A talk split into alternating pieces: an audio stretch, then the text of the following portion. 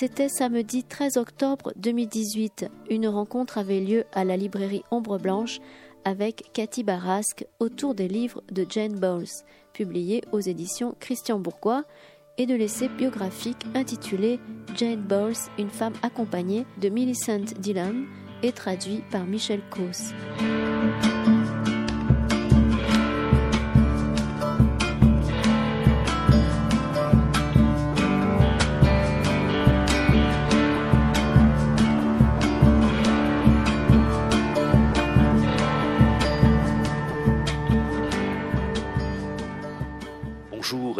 Merci d'être venues nombreuses euh, à cette euh, rencontre euh, matutinale du samedi matin. je, vais faire un tout petit point d'ordre et de rappel et puis accueillir nos, invités de ce matin. Lorsque au, mois de juin dernier, nous, avons eu un, déjeuner extrêmement cordial et, agréable avec Laurie Marsoni du théâtre et Galine Stoeff, le, le nouveau et brillant directeur de, cette euh, institution, donc qui est le théâtre de la Cité, qui n'est plus le TNT, qui est bien euh, avant se souvenir, c'est le théâtre de la Cité. Donc, euh, c'est un théâtre qui volontairement se réouvrir après s'être un peu, à un moment donné, quelques années, un peu peut-être renfermé sur lui-même. Donc, nous avons essayé de, de, voir ce que nous pouvions proposer en, lors de, de, création ou d'accueil de, pièces. Et, et le nom de, Jane Bowles est, arrivé sur euh, est arrivé là dans, dans ce moment euh, cordial d'échange. Alors, le nom de Jane Bowles a tout de suite éveillé euh, des, des, souvenirs en moi. Bon, d'abord, vous voyez tout à l'heure avec Cathy Barasque le, cet exemplaire du Nouveau Commerce, qui est une des premières traductions, je peut-être la, seconde, je pense, puisque Gallimard, le livre chez Gallimard était déjà paru. Donc c'est quelqu'un qui a été traduite tardivement. Et cette, édition de Stella de Jane Bowles, qui est d'ailleurs un titre très beau, mais très interrogateur, très, très, très étrange, hein, euh, donc qui est une traduction de Michel Causse. Euh, ce, livre est venu tout de suite en mémoire. Et puis j'avais euh, dans mon bureau encore deux exemplaires de cette biographie cette, cet essai biographique euh, paru chez Thiers euh, et dans la traduction toujours de Michel Causse, il, y a euh, longtemps, euh, et depuis malheureusement Françoise Pasquier, qui est l'éditrice de Thiers, nous, a quittés, comme Michel Causse d'ailleurs. Donc voilà. Et bon, tout cela nous a conduit à, m'a conduit avec Hélène, à, proposer à Cathy Barasque de, de, de faire un, bon, de, faire un, portrait souvenir, je ne sais pas comment on pourrait appeler ça, une évocation, pardon, de Jane Bowles. Euh, Cathy a, accepté. Bon, je, on va dire que après c'était un peu qu'un cas, parce que finalement l'occasion, il faut, il faut bien le dire, était euh, cette, euh, cette la création alors mondiale, vous disiez tout à l'heure, d'une adaptation de, de, de, Jane Bowles, Cataract Valley, qui a commencé mardi dernier et qui se terminera samedi prochain ou? Vendredi prochain. Voilà, et Marie Raymond et Thomas Quillardet donc euh, sont euh, avec nous à la fois pour évoquer leur travail et leur connaissance de Jane Bowles. Euh, les on ne savait pas au mois de juillet s'ils seraient avec nous. Voilà, ils, le sont, donc on a bien corrigé sur notre site internet parce que Cathy était, je crois, souhaiter qu'il y ait vraiment un, dialogue autour de ce, de ce travail. C'est, effectivement, c'était important, c'est fait, nous sommes tous euh, ensemble. Et je vais, Cathy, te laisser la parole en reprécisant que les, les, représentations sont mardi, mercredi, jeudi, vendredi, c'est ça? Je ne me trompe pas, à 20h Et, ah bah oui, pardon, ce soir aussi, mais pas demain. Relâche demain. Merci. Oui, alors merci Christian, merci Marie, merci Thomas, donc euh, d'avoir euh, accepté euh, de nous parler de votre bah, de votre lecture de Jane Bowles et de votre bien sûr mise en scène.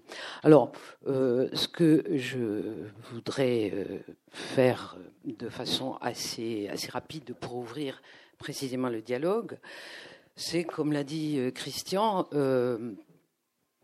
un petit portrait, un portrait de Jane Bowles, euh, alors pour, pour deux raisons.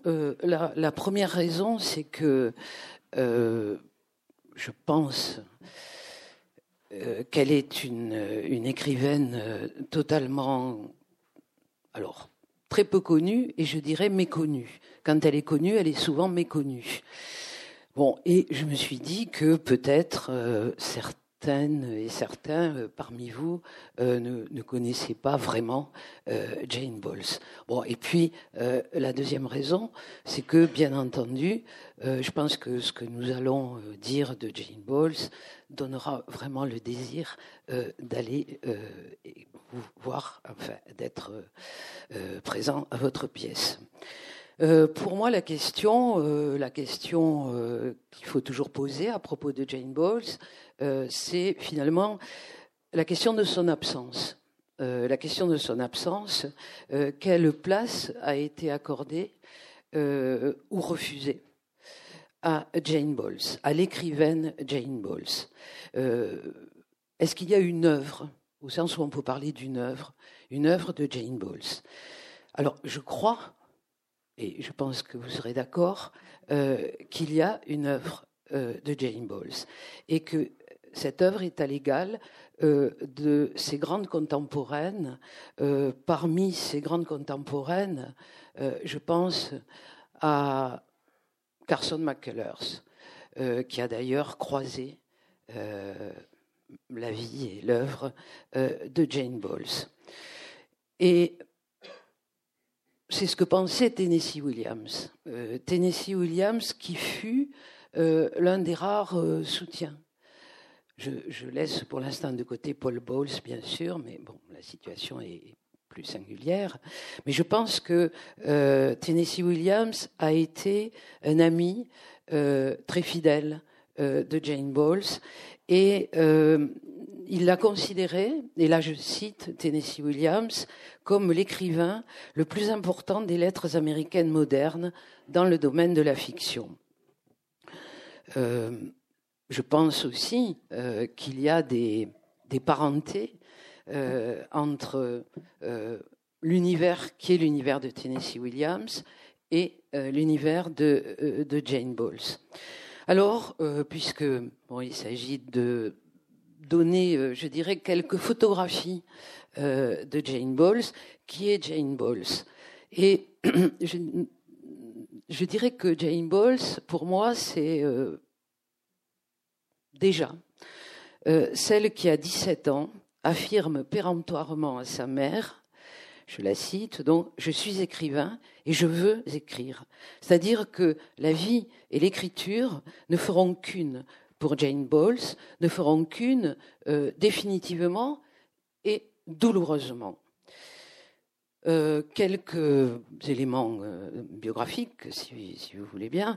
Euh, Jane Auer, hein, celle qui s'appelle Jane Auer, est née en 1917 à New York, dans une famille qui est une famille d'origine juive hongroise, une famille plutôt une famille bourgeoise. Et Jane Auer Bowles meurt en 1973, donc elle a 56 ans, à Malaga, dans une clinique psychiatrique tenue par des religieuses catholiques. Alors, je vois aussi là un paradoxe, peut-être un paradoxe de plus, euh, dans euh, cette vie euh, qui en est pleine.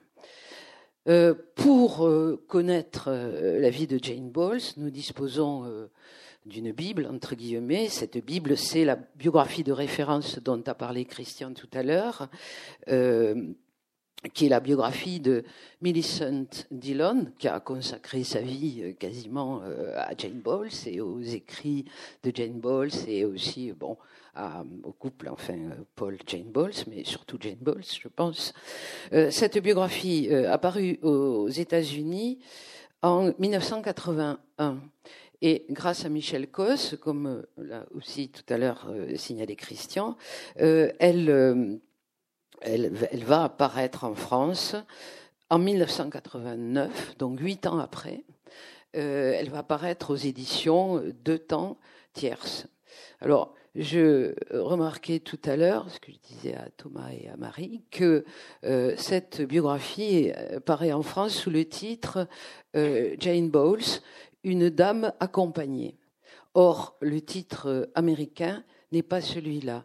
Le titre américain, c'est Little Original Sin, autrement dit, un petit péché originel. Et on aura peut-être l'occasion de reparler de cette, cette trame, ce motif du péché, curieux peut-être, euh, dans l'œuvre de Jane Bowles. Euh, alors, donc, pour cette connaissance, je dirais, de, de Jane Bowles, donc biographie de référence et il y a quatre ans, en 2014, euh, paraît une histoire de Jane Bowles aux éditions du Seuil, euh, qui est écrite par Félicie Dubois, qui rend hommage évidemment au travail de, Millicent euh, Dillon, mais qui donne quelques, éléments qui sont, je trouve, intéressants sur ce qui se passe après, euh, après euh, les années 80-90, et notamment par rapport à, la sépulture de Jane Bowles. Il y a quelque chose qui est assez, émouvant. Bon, on en parlera si vous voulez. Alors, quelques photographies pour ce portrait de Jane Bowles. Alors, pour moi, la première photographie, c'est la photographie de son corps. Euh, le corps de Jane Bowles euh, est un corps. Euh, bon, moi, je crois que c'est toujours très important, évidemment. Une écriture est toujours organique. Et lorsque Jane Bowles a 15 ans, peu avant 15 ans, c'est 15 ans, elle est victime d'une chute de cheval et elle se casse la jambe droite. Bon, alors apparemment, euh, la fracture est mal réparée, elle va subir maintes opérations, elle va beaucoup souffrir, et d'ailleurs ce thème de la souffrance et de la souffrance physique sera très présent dans, ce qu'elle écrit, euh, notamment dans ses euh, carnets personnels. donc plusieurs opérations, et finalement, elle souffre de tuberculose elle a une tuberculose ostéo-articulaire du genou. Cette tuberculose, elle va la soigner pendant deux ans euh, en Suisse, euh, dans un sanatorium, donc de 1932 à 1934. Et si j'en parle, euh, c'est que cette période-là, c'est une période très, très importante, une période déterminante dans la vie de Jane. D'abord, elle est seule. Sa mère euh, s'est installée à Paris et donc va la voir euh, euh, régulièrement. elle est seule, elle souffre et elle découvre sa voix. elle découvre sa voix euh, elle découvre son univers intellectuel. Elle lit beaucoup, elle découvre aussi euh, la littérature européenne, euh, elle, découvre, elle découvre Proust, elle découvre Céline aussi, elle découvre, alors ça c'est bizarre, mais j'ai lu ça, Louise de Villemorin, je pense que plus personne ne lit Louise Villemorin, enfin, elle l'a lu. Bon, bref, euh, elle passe deux ans donc dans ce, lieu qui est aussi un lieu singulier. Et je pense aussi aux lieux singuliers comme Camp Cataract. Euh, et elle va repartir à New York avec sa mère en bateau. Et au retour à New York, euh, elle subit encore une opération. Et là, euh, les médecins décident d'ankyloser sa jambe droite. Autrement dit, jusqu'à sa mort, Jane Bowles marchera avec une jambe raide et une jambe souple. Euh, donc Jane Bowles sera boiteuse. Hein, Jane, Bowles boite. Alors, dans, sa, biographie, Millicent Dillon, disons, interprète. Elle donne une interprétation qui est une interprétation très symbolique de ce boitement de Jane Bowles, qui est finalement une sorte de, je dirais, de, boitement ontologique. Hein, le fait que les contradictions qui vont être les siennes ou les dilemmes qui vont être les siens euh, ben, ne la quitteront jamais. Alors, euh, Jane Bowles euh, tournera en dérision euh, ce corps boiteux euh, cette boiterie, enfin je ne sais pas comment on dit, et elle se, baptisera Bancroche. Jeanne la Bancroche. Euh, Bancroche, la goule gousse. Bon. Donc, je crois qu'il y a sans doute là un élément qui est un élément euh, aussi euh, présent, parce que le corps est toujours présent dans l'écriture. Alors, deuxième photographie, peut-être, euh, parce que, encore une fois, la vie et l'écriture ne font qu'un. à 13 ans, donc c'est avant cet accident qui va donc raidir sa jambe, son père meurt brutalement. Et elle se trouve à ce moment-là dans un camp de vacances. Elle se trouve en colonie de vacances dans un camp. Et euh, elle va donc euh, revenir, sa mère va bien sûr lui apprendre euh, très brutalement cette mort brutale, semble-t-il. Et selon Paul Bowles et les, les entourages de Jane Bowles, elle ne parlera plus de ce père. Alors, quand je dis qu'elle ne parlera plus de ce père, c'est-à-dire que dans la conversation, elle, n'évoquera pas ce père. Et on peut considérer que euh, les pères sont quasi absents euh, de son œuvre. Alors, je dis quasi absents parce que, en même temps, euh, il y a une certaine présence du père. Et en tout cas, cette présence, elle est on peut la, saisir dans certaines choses qu'a écrit, euh, euh, euh, Jane. Notamment, on peut faire le lien entre ce père et ce dont on a commencé de parler un tout petit peu, c'est-à-dire le sentiment de culpabilité de Jane Bowles et ce ce qu'on peut appeler le sentiment du péché. On, en, reparlera si vous voulez, mais euh, Jane, Jane Bowles écrit par exemple, je la cite, en me prédisant que je ne cesserais d'atermoyer jusqu'à la mort. Mon père avait vu juste. Bon, donc euh, cette histoire d'atermoyer, évidemment, est, euh, dit quelque chose. Et la dernière nouvelle euh, que va réussir à écrire Jane Bowles, à achever, disons, euh, elle l'achèvera en 1948. Cette nouvelle s'appelle Un bâton de sucre d'orge vert. Euh, dans cette nouvelle intervient un père. Et le père qui intervient, c'est un père qui réprimande sa fille parce qu'elle invente un monde imaginaire où elle joue seule. Au lieu de jouer avec les autres enfants, elle joue euh, dans un monde imaginaire, avec une armée de soldats, etc. Et donc il la réprimande.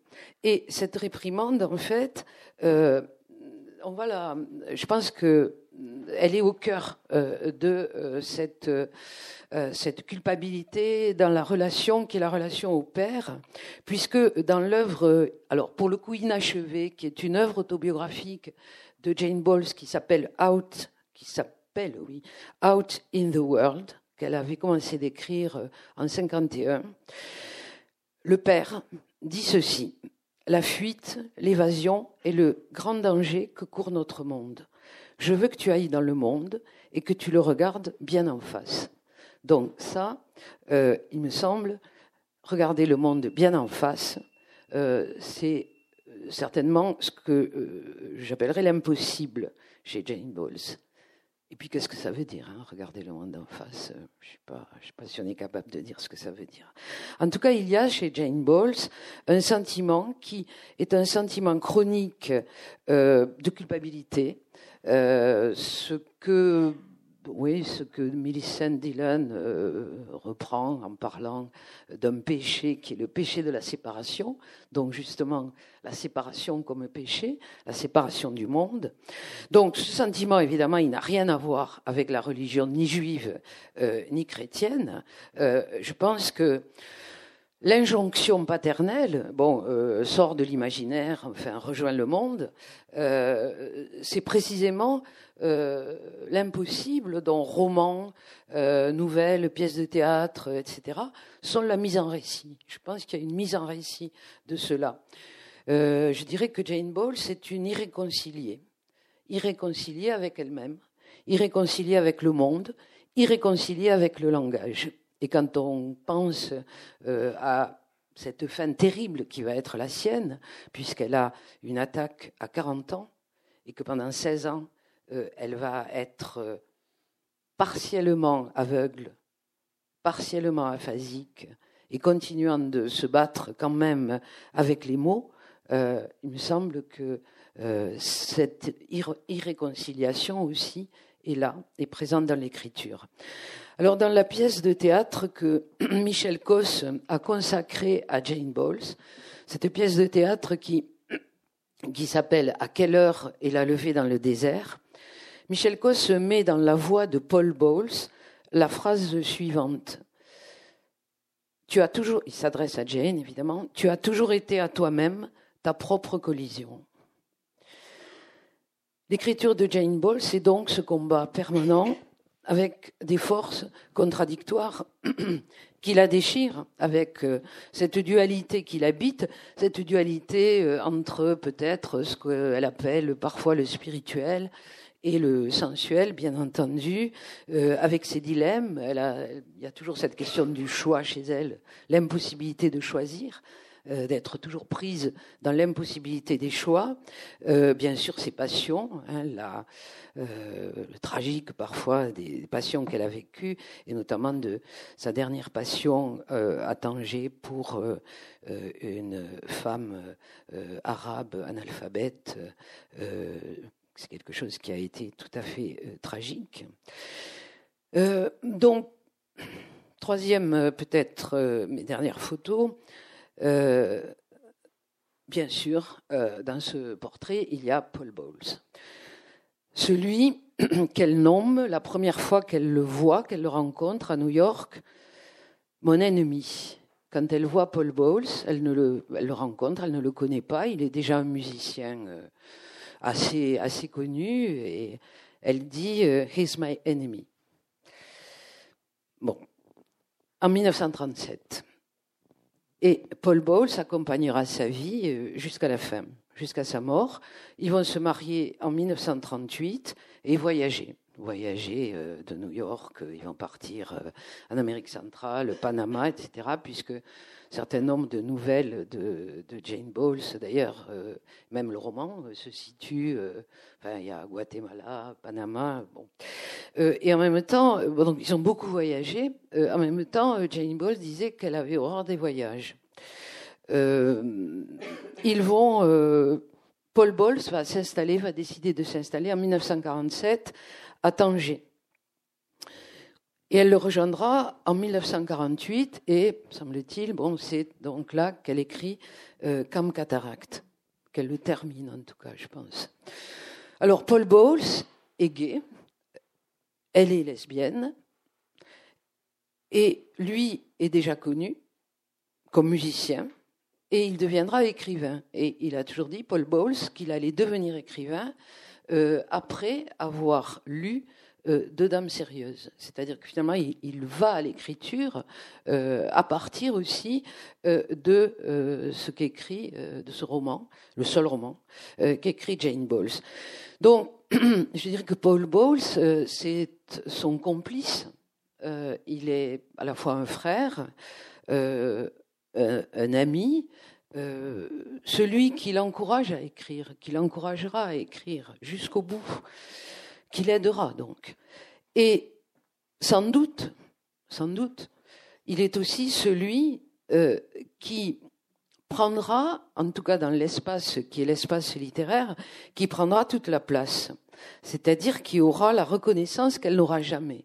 Euh, puisque euh, très souvent, quand on parlait de Jane Bowles, on disait c'est la femme de Paul Bowles.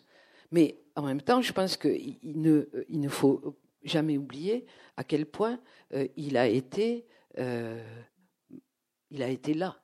je veux dire d'une façon euh, qui a été une façon aussi dans le jeu. Hein. ils ont beaucoup joué, enfin, de transformer la vie en jeu. Ça, ça fait partie de Jane Bowles. Donc, pour, pour finir, je dirais que Jane Bowles, c'est une figure de l'exil. elle est une figure de ces écrivaines qui ont été silenciées dans un monde qui est un monde masculin, où son écriture est irrecevable, où son écriture est déroutante. Donc, pour preuve, euh, en 1943, euh, Jane Bowles publie euh, son premier et seul roman qui s'appelle Deux dames sérieuses. la réception est, tout à fait épouvantable. les critiques jugent le texte inepte, incongru, immoral. Et la mère de Jane Bowles a honte de ce qu'a écrit sa fille. Euh, en fait, les critiques jugent que ce n'est pas un roman. Et je crois, euh, bien sûr, que euh, Jane Bowles n'entre pas dans les catégories qui sont les catégories imposées, classiques, les genres, on va dire, tous les sens du terme, sans doute, mais ici, en tout cas, dans les genres littéraires, et on ne le lui pardonne pas. c'est un texte qui est un texte totalement original et c'est un texte, ça il faut jamais l'oublier, comique. Parce que Jane Bowles avait une, une, une, tonalité qui était une tonalité comique. Bon, ça aussi, hein, c'est cette articulation qui est cette articulation, euh, je dirais, de la gravité, enfin, et, euh, et, du comique. Et je pense que euh, si on regarde aussi les titres, qui sont les titres, en tout cas ce titre-là, de Dame sérieuse, c'est un titre qui est un titre de dérision, puisque, enfin, si je prends juste euh, l'une de ces deux dames, qui est Mrs. Copperfield, Mrs. Copperfield qui est donc mariée avec Monsieur Copperfield et qui, qui donc dans ce voyage, et cette dame sérieuse va donc quitter euh, Monsieur Copperfield pour vivre sa passion avec une prostituée euh, euh, qu'elle rencontre là. Donc, il me semble que Félicie Dubois, donc dans la biographie là, de 2014, dit quelque chose qui me paraît très juste sur, sur l'écriture et ce qui tisse Jane Bowles, je cite euh, Félicie Dubois, c'est de ce hiatus entre la gravité d'un questionnement existentiel et l'originalité des moyens employés, souvent ridicules, parfois sordides, que naît le comique de Jane Bowles. Fin de citation. Et sur ce, euh, hiatus entre euh, le questionnement existentiel, métaphysique, on pourrait dire, et cette originalité et cette dérision, euh, euh, il me semble aussi important de rappeler que euh, Jane Bowles a découvert la philosophe Simone Veil. Et apparemment, elle se déplaçait toujours à partir de ce moment-là avec un ouvrage de Simone Veil, de la philosophe Simone Veil. il semblerait, enfin, c'est ce que dit Millicent Dillon, que ce soit l'attente de Dieu l'ouvrage de Simone Veil qui s'appelle Attente de Dieu. Euh, euh, je crois que ces parentés sont toujours des parentés euh, importantes et pour moi, cette parenté, elle, se trouve aussi dans une figure qui les, joint, Jane Bowles et Simone Veil, qui est, la figure de l'exil. Je pense qu'elles sont toutes les deux en exil. Bon, et ça, c'est développé, la question de l'exil, ça a été développé par Simone Veil. Donc, pour simplement terminer et ouvrir comme cataracte, cataracte vallée, euh, je dirais que donc Jane Bowles a publié un roman, un seul roman. Euh, je donne les publications euh, françaises, quoi, ce qui est disponible en, français. Deux dames sérieuses, bon, des nouvelles qui ont été rassemblées sous le titre de Plaisir paisible, où se trouve Camp Cataract, une pièce de théâtre euh, qui s'appelle In the Summer House, donc sa maison d'été, un recueil de textes inachevés qui s'appelle Señorita Cordoba en fait, il y, a, un autre volume que Bourgois a publié comme Plaisir paisible de nouvelles et où on a repris la pièce de théâtre. Et enfin, en 2005, ont été publiées les lettres, euh, la correspondance de Jane et de Paul euh, de 46 à 70, mais euh, comme le disait Marie-Raymond, on a surtout, en fait, surtout les, lettres de, de, Jane. Voilà. Voilà, c'était ce petit portrait. Et maintenant, euh, c'est l'important pour moi. Marie Raymond et Thomas, vous avez mis en scène donc une nouvelle qui est qui s'appelle Camp Cataract, que vous avez appelé Cataract Valley. Et je crois, Marie, que c'est un, c'est votre projet initialement. Bonjour. Euh, non, mais en fait, euh, oui, moi j'ai découvert euh, les nouvelles il y a un, petit moment déjà. C'était à la même période que je, travaillais avec Anne Alvaro qui m'avait fait découvrir Barbara Loden, Vanda, tout ça. Et puis, et puis il y avait ce, ce recueil-là, Plaisir paisible, où là aussi le titre est un peu en contradiction avec ce qu'on lit après. Et il y avait quelques-unes de ces nouvelles qui se passaient déjà dans ce lieu-là, qu'en cataracte notamment une autre qui s'appelle euh, Laura Isali. Et elle, Jane Bowles, considère euh, qu'en cataracte comme sa nouvelle la plus, euh, la plus aboutie, c'est-à-dire celle dans laquelle toutes ses, ses obsessions, ses thèmes, sa sensibilité se retrouvent, disons, la plus concentrée autour de ce lieu un peu énigmatique. Voilà, vous parliez entre, entre le sanatorium et puis le camp touristique.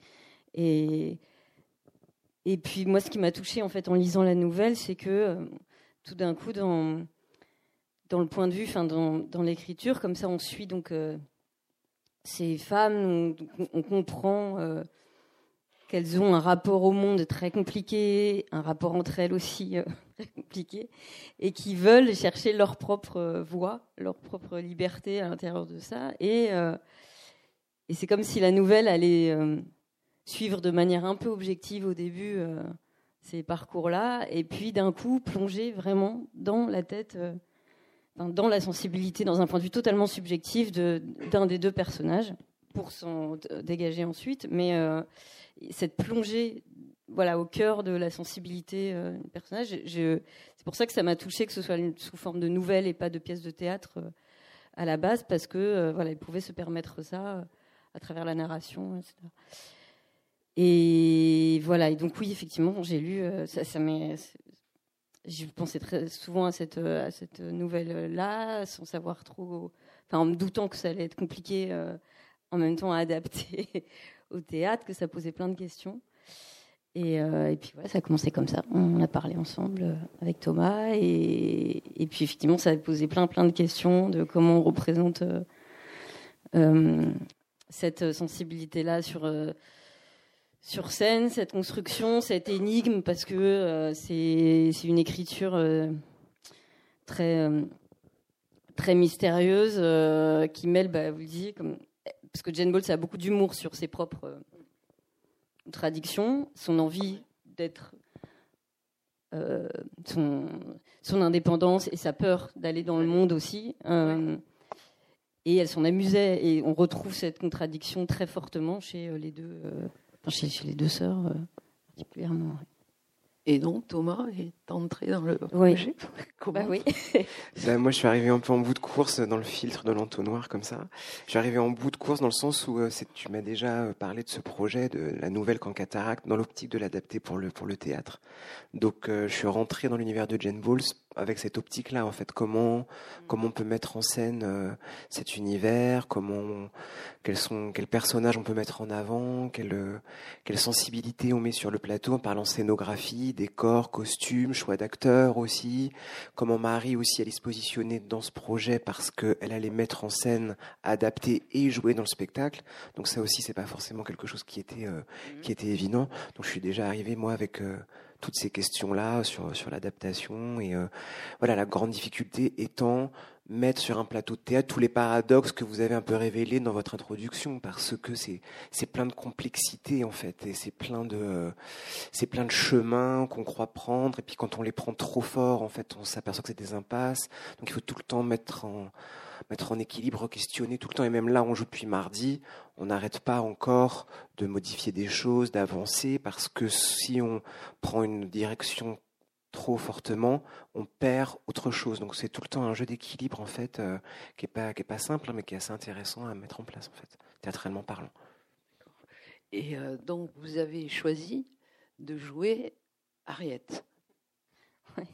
Euh, oh, bah, ça n'a pas été du tout un choix. Enfin, je veux dire, pendant, pendant très longtemps, c'était, euh, j'oscillais. Euh, ouais, ça dit, Ariette, etc. Et puis, euh, et puis après, il y a aussi ce truc euh, bah, qui a dû me toucher aussi de la personnalité de Jane Bowles, euh, euh, dans laquelle j'ai dû me reconnaître sur, le fait d'être dans le doute sans arrêt, en se disant tiens, est-ce que effectivement à travers ça on peut raconter ça à travers l'autre? Et en fait, j'ai eu la sensation que qu'elle jouait, enfin qu'elle qu'elle mettait beaucoup d'elle-même et de ses contradictions vraiment dans les deux, même dans les trois personnages, parce qu'il y a aussi une sœur qui apparaît euh, moins longuement dans la nouvelle, mais qui est assez présente, Evie, et euh, que donc ça pouvait être aussi deux euh, bah, faces ou un avant-après du même personnage. Enfin, comment dire, ça, pouvait se répondre aussi en, écho.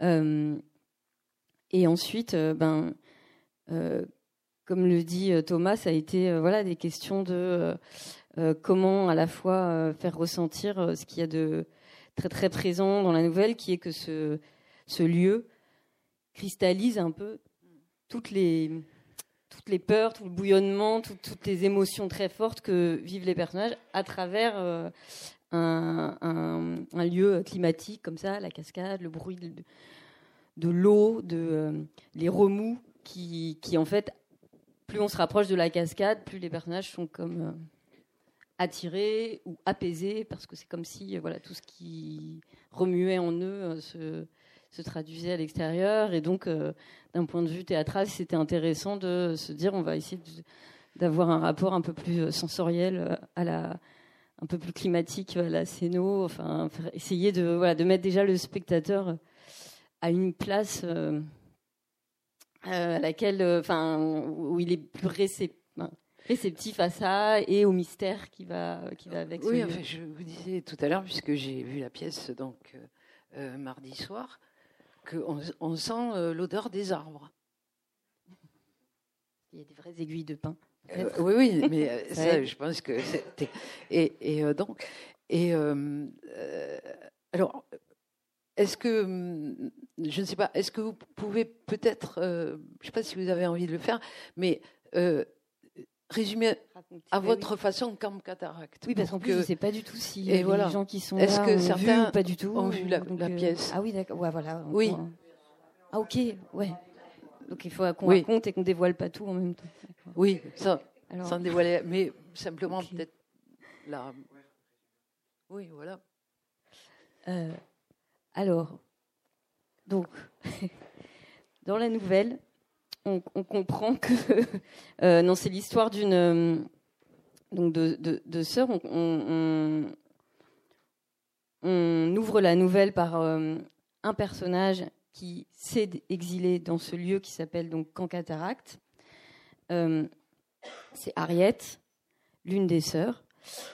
Et on, comprend assez vite, enfin ce qu'on nous dit, c'est que elle vivait dans le même appartement que ses deux autres sœurs, l'une mariée, donc avec, euh, enfin voilà, son, mari, toutes les trois vivaient là, et que elle, à la suite d'une série de crises nerveuses, euh, est partie faire, commencer à faire de longs séjours à Camp Cataract. On nous dit pas précisément euh, à quoi sont dues ces crises nerveuses, si si c'est une vraie prescription du médecin ou si c'est elle qui a tout fait pour, pour partir, mais on comprend en tout cas que depuis qu'elle est là, elle essaye de se recréer, une sorte de bulle, une, une façon de se détacher de plus en plus de, de l'étouffement de, de sa famille, dans l'optique de faire des petites incursions dans le monde extérieur. Et cette idée du monde extérieur comme un lieu plein de dangers, de fantasmes, de tout ça est très présent chez les trois sœurs. Et donc l'autre sœur, celle qui est restée à l'appartement, qui s'appelle Sadie, depuis le départ de Harriet, ne se rend compte qu'elle n'arrive plus à vivre. C'est-à-dire que Harriet, pour elle, c'était le point euh, d'attache, enfin c'était le lien, presque le pont entre elle et le monde. Et, dès qu'elle, enfin à partir du moment où, euh, elle est absente, euh, voilà, elle, se- il y a comme une sorte de gouffre qui s'ouvre en elle et elle ne peut pas faire autre chose que de se dire je vais, je vais y aller et je vais essayer de, de convaincre ma sœur de revenir. Au départ, c'est juste ça le, projet, et c'est ça le point de départ de la nouvelle, ça va être ce voyage que va faire Sadie à Cancataract pour essayer de convaincre euh, sa sœur de revenir. Alors après, voilà. Ah, oui, pas d'accident. J'ai fermé. Depuis tout à l'heure, elle Et donc on démarre un peu avec ce point de vue sur ces deux, sur ces deux femmes. Et puis voilà, ce, qu'on ne peut pas trop raconter, mais donc vous verrez, c'est euh, c'est le glissement, euh, parce qu'il y a la question de la, folie un peu qui circule dans cette famille. Euh, ces trois sœurs. Alors là encore, oui, le père est absent. le rapport aux hommes est très compliqué. On parle de cette grand-mère qui a été folle aussi. Et puis voilà, il y a un rapport entre le basculement, réalité, et sur tout ce qu'on tous ces désirs en fait qui ce qui moi enfin, ce qui me plaisait aussi c'était toute cette euh, partie immergée de l'iceberg c'est-à-dire tout ce qu'on tout ce qu'on voudrait euh, exprimer qu'on n'exprime pas qu'on voudrait euh, être ou faire ou etc qui est enfoui parfois qui n'est même pas arrivé à la conscience des personnages. Et cette, cette espèce de tiraillement ou de lutte entre voilà et tout ça avec quand même beaucoup de enfin de l'humour aussi de de Jane Bowles euh, là-dessus. Oui, parce qu'il y, a des, il y a des moments que vous avez qui, qui sont euh, drôles. Il y a des, il y a des, des, des moments où euh, on est justement entre le tragique et, le... Parce que c'est des, fois des décisions qui nous semblent ridicules de l'extérieur et qui prennent une telle importance que forcément c'est ça. Enfin, Ce que disait le, le, ridicule. Enfin, et, et, alors, pour justement euh, le choix, euh, je dirais, de, je dis entre guillemets, le, décor que vous avez choisi. Moi, ce que je voudrais savoir, c'est, euh, alors pourquoi La réponse, bien sûr, elle est évidente, mais en même temps, c'est un choix très très fort ce que vous avez fait de comment dire d'être comme ça dans les arbres, d'être dans. Euh, parce qu'après tout, euh, on pouvait aussi. Euh, oui, oui, d'ailleurs, au, début, oui, ça avoir se posait. Quelque chose de plus abstrait, oui, je voilà. sais pas. Oui, enfin, c'est ça. Mm. C'est ce. ce... Mm. Oui, enfin, vous voulez dire de, que ce soit présent euh, sans. Qu'il y ait une sorte de matérialité très. Voilà, c'est ça. Eh ben, c'est vrai que ça, c'est apparu assez par exemple l'élément eau, le fait que ce soit mmh. pas euh, une idée ou une projection, euh, que ce soit physique, euh, c'est vrai que c'est apparu très important, assez important parce que, encore une fois, dans dans les descriptions, dans la nouvelle, etc., on sent tellement l'impact que ça a. Et puis, elles, ont un rapport toutes les trois à l'enfance qui est très fort, et, notamment au côté un peu cabane dans les arbres. et puis le fantasme. C'est dit, dans, dans, le texte de Jane. Le, le fantasme de la, de la nature, etc. Après, bon, ce qui a été compliqué pour nous, c'est que euh, dans la structure, on passe euh, d'un appartement en ville à, ce coin de nature, et toute la question, c'était qu'est-ce qu'on dévoile. Comme c'est un peu aussi une pièce sur. Euh, puis d'ailleurs, le mot cataracte, on pense aussi à la vision, tout ça, mais c'est un peu aussi sur les illusions d'optique, ce qu'on croit voir, ce qu'on découvre, ce qui est révélé.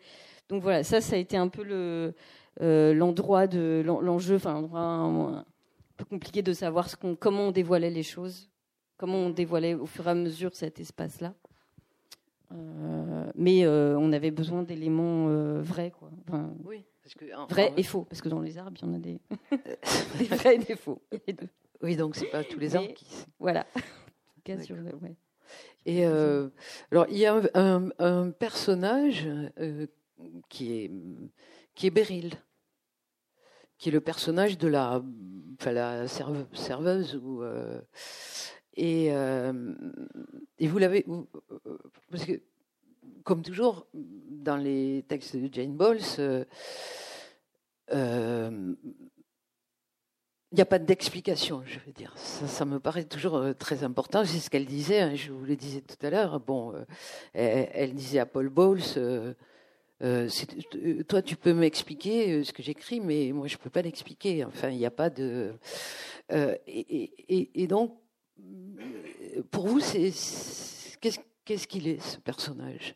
Donc ce personnage, c'est le personnage d'une, enfin, d'une employée quoi de, de, de ce camp et qui chaque soir va discuter dans le petit chalet de, de Harriet.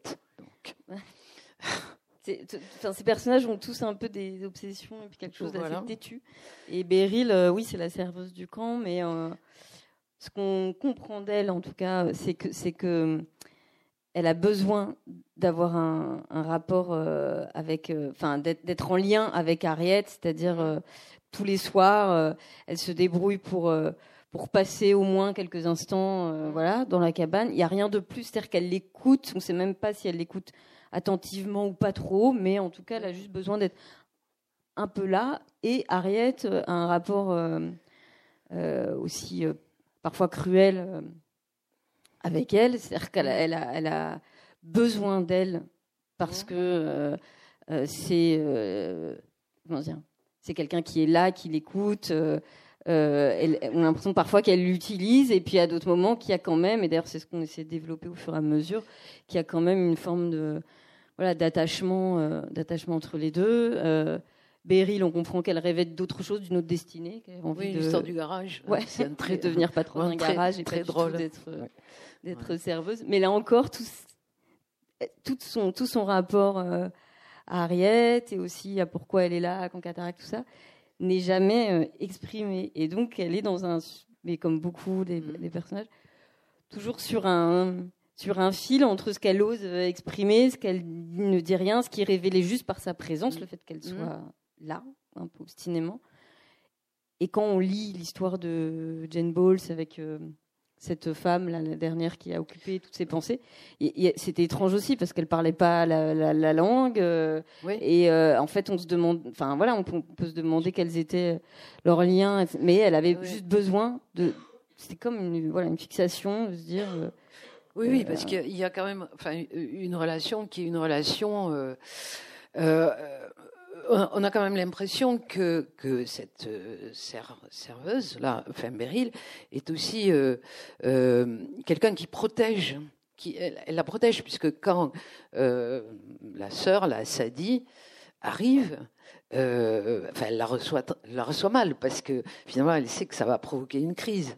Euh, oui, et puis je pense aussi qu'elle a un rapport privilégié finalement à Harriet et qu'elle n'a pas du tout envie que quelqu'un d'autre oui. ait euh, ce, rapport. Euh, oui, il y a une sorte de, relation qui est non dite aussi, qui est une relation quasiment amoureuse, mais qui, bon, et, effectivement, le, on, peut penser, il y a ce que, ce que, ce que vous disiez, euh, cette, cette passion euh, de Jane Bowles pour euh, cette femme marocaine qui est analphabète et, et, pour laquelle d'ailleurs Jane Bowles apprend l'arabe, quoi, décide d'apprendre l'arabe. Et je pense qu'elle parlait à peu près l'arabe.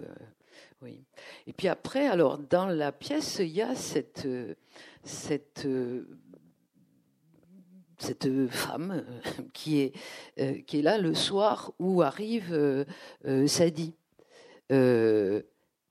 donc vous avez choisi de faire jouer par un homme. Euh, euh, oui, parce que bon, c'est vrai qu'en même temps, tout à l'heure, on disait que Jane Ball était peut-être présente dans les deux sœurs, les deux figures, mais mais en fait, moi, j'ai un peu l'impression qu'elle est un peu partout. C'est-à-dire que même dans Beryl, en fait, elle est aussi présente dans la ah personnalité de Beryl, qui est peut-être un peu plus en retrait, mais son désir de la, par exemple, sa question sur le garage, c'est une question surtout sur est-ce qu'une femme peut diriger un garage, peut être propriétaire d'un garage. Et donc, il y a cette question-là, en fait, de, euh, de, la, de la place de la femme dans la société, en fait, que Beryl pose par cette question du garage. Et le personnage que nous, on appelle, mais Jane Bowles aussi dans le, dans le roman, euh, dans la nouvelle, appelle la grosse agnostique. Euh, elle, elle, ça pose aussi des questions sur sa place dans le groupe. Hein, c'est une espèce de haine du groupe, euh, haine de la communauté qu'elle développe. Et donc, pourquoi est-ce que c'est joué par un homme? Alors, toujours réponse un peu bébête, et euh, c'est parce que c'était un peu pratique pour nous. C'est-à-dire que dans la distribution, il y avait euh, trois comédiennes, un comédien, et que pour des raisons aussi, tout simplement, mais des fois, ça donne des esthétiques. Hein, le fait qu'il n'y ait qu'un comédien disponible pour pour faire la grosse agnostique, c'était plus cohérent. Et aussi parce qu'il y a une présence diffuse de la voix de l'acteur, donc Laurent Ménoret, hein, qui euh, introduit des voix, qui fait des voix narratives, qui introduit aussi le spectacle, qui va jouer l'Indien plus tard. Et tout d'un coup, c'est comme si dans cette espèce de conte, en fait, il y avait des euh, opposants, des adjuvants, des gens qui aident, des gens qui sont là pour aider ce parcours. Et Laurent en jouant plusieurs personnages, euh, aide des fois soit à rendre un tout petit peu plus complexe la narration, soit aide le spectateur euh, à comprendre. Et notamment cette euh, grosse agnostique donc est un élément sur le parcours de Sadie qui la désoriente, qui lui donne des clés pour comprendre un monde qu'elle ignore, qui la perturbe. Et donc qui fait, ça fait partie aussi d'un parcours d'acteur et d'un parcours de personnage. Est-ce qu'elle raconte sur le monde à ce moment-là, notamment cette haine du groupe et cette volonté d'être libre, seule et de pouvoir euh, et de pouvoir euh, voilà naviguer de groupe en groupe sans s'y attacher renvoie des choses sur Sadie et sur Harriet aussi en filigrane évidemment. C'est-à-dire leur rapport au monde tout simplement quoi. Enfin tout simplement. Tout, complexe. tout en complexité justement mais. Et l'autre rapport c'est le rapport à, Dieu. Parce mm. qu'elle dit euh, la religion. Elle dit qu'elle en a absolument euh, pour paraphraser un peu, rien à foutre. Et Sadie, elle, semble quand même, même si c'est pas des figures de dévotes, hein, mm. mais sont quand même habitées par cette question de la morale, de la religion, de ce qui est, ce qui est bien et pas bien face à Dieu, du péché. Oui, du péché. Pour en venir au péché, ouais. Oui, oui. Oui, mais c'est vrai que ce, ce, personnage-là, qui est bon, un personnage, on pourrait dire euh, secondaire, en fait, il n'est pas du tout secondaire, euh, dans la mesure où, comme euh, vous le disiez, il, il, tient, enfin, elle, on veut, euh, un discours qui est, qui est vraiment aussi euh, pétri enfin, de, de Jane Bowles. Quoi. Il y a, il y a pas bah, oui. Les deux réunis dans la même scène, Sadie et la grosse agnostique, on a les deux versions de, de Jane Bowles. C'est-à-dire le côté euh, libre, sans, sans rien au-dessus de sa tête, et, et enfin, ce que dit la grosse agnostique. Quoi. Je, je, je me sens libre par rapport au groupe, je préfère suivre ma propre voie, je préfère me dire qu'il n'y a personne au-dessus de ma tête pour me dicter quoi que ce soit, parce que j'arrive plus à être heureuse comme ça. Et de l'autre côté, Sadie, qui a toujours l'impression de ne pas être euh, à la bonne place, hésitante entre ce qu'elle aurait le droit ou pas le, droit de, de faire, d'exprimer, qui n'exprime pas ses propres désirs, et du coup de les mettre, enfin, que la grosse agnostique soit la première personne qu'elle rencontre en arrivant à oui. évidemment, c'est voilà, c'est oui, important. Ça je, trouve que c'est euh, vraiment une. Euh, c'est une construction, enfin, vous avez évidemment euh, mis mise en scène, mais qui est une, une. Ça montre que pour moi, euh, comme cataracte, je, bon, Jane Bowles considérait que c'était vraiment sa, nouvelle la, plus accomplie, mais c'est là qu'on voit aussi un art du, du, récit chez elle, enfin, parce que euh, c'est polyphonique. Quoi. Euh, je pense qu'elle est polyphonique, Jane Bowles, euh, qui a cette.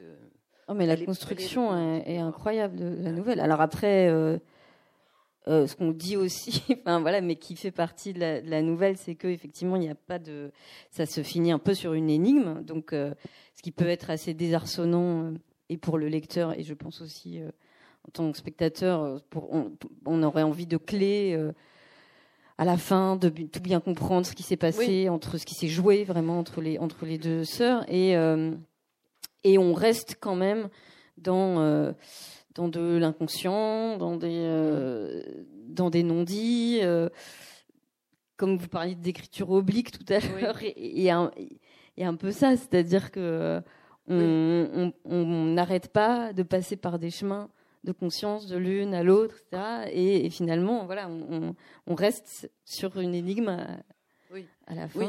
Mais euh, je pense que, euh, que, la, et votre mise en scène est réussie euh, dans la mesure où, je l'espère, on est dérouté. Merci beaucoup, Marie, Thomas.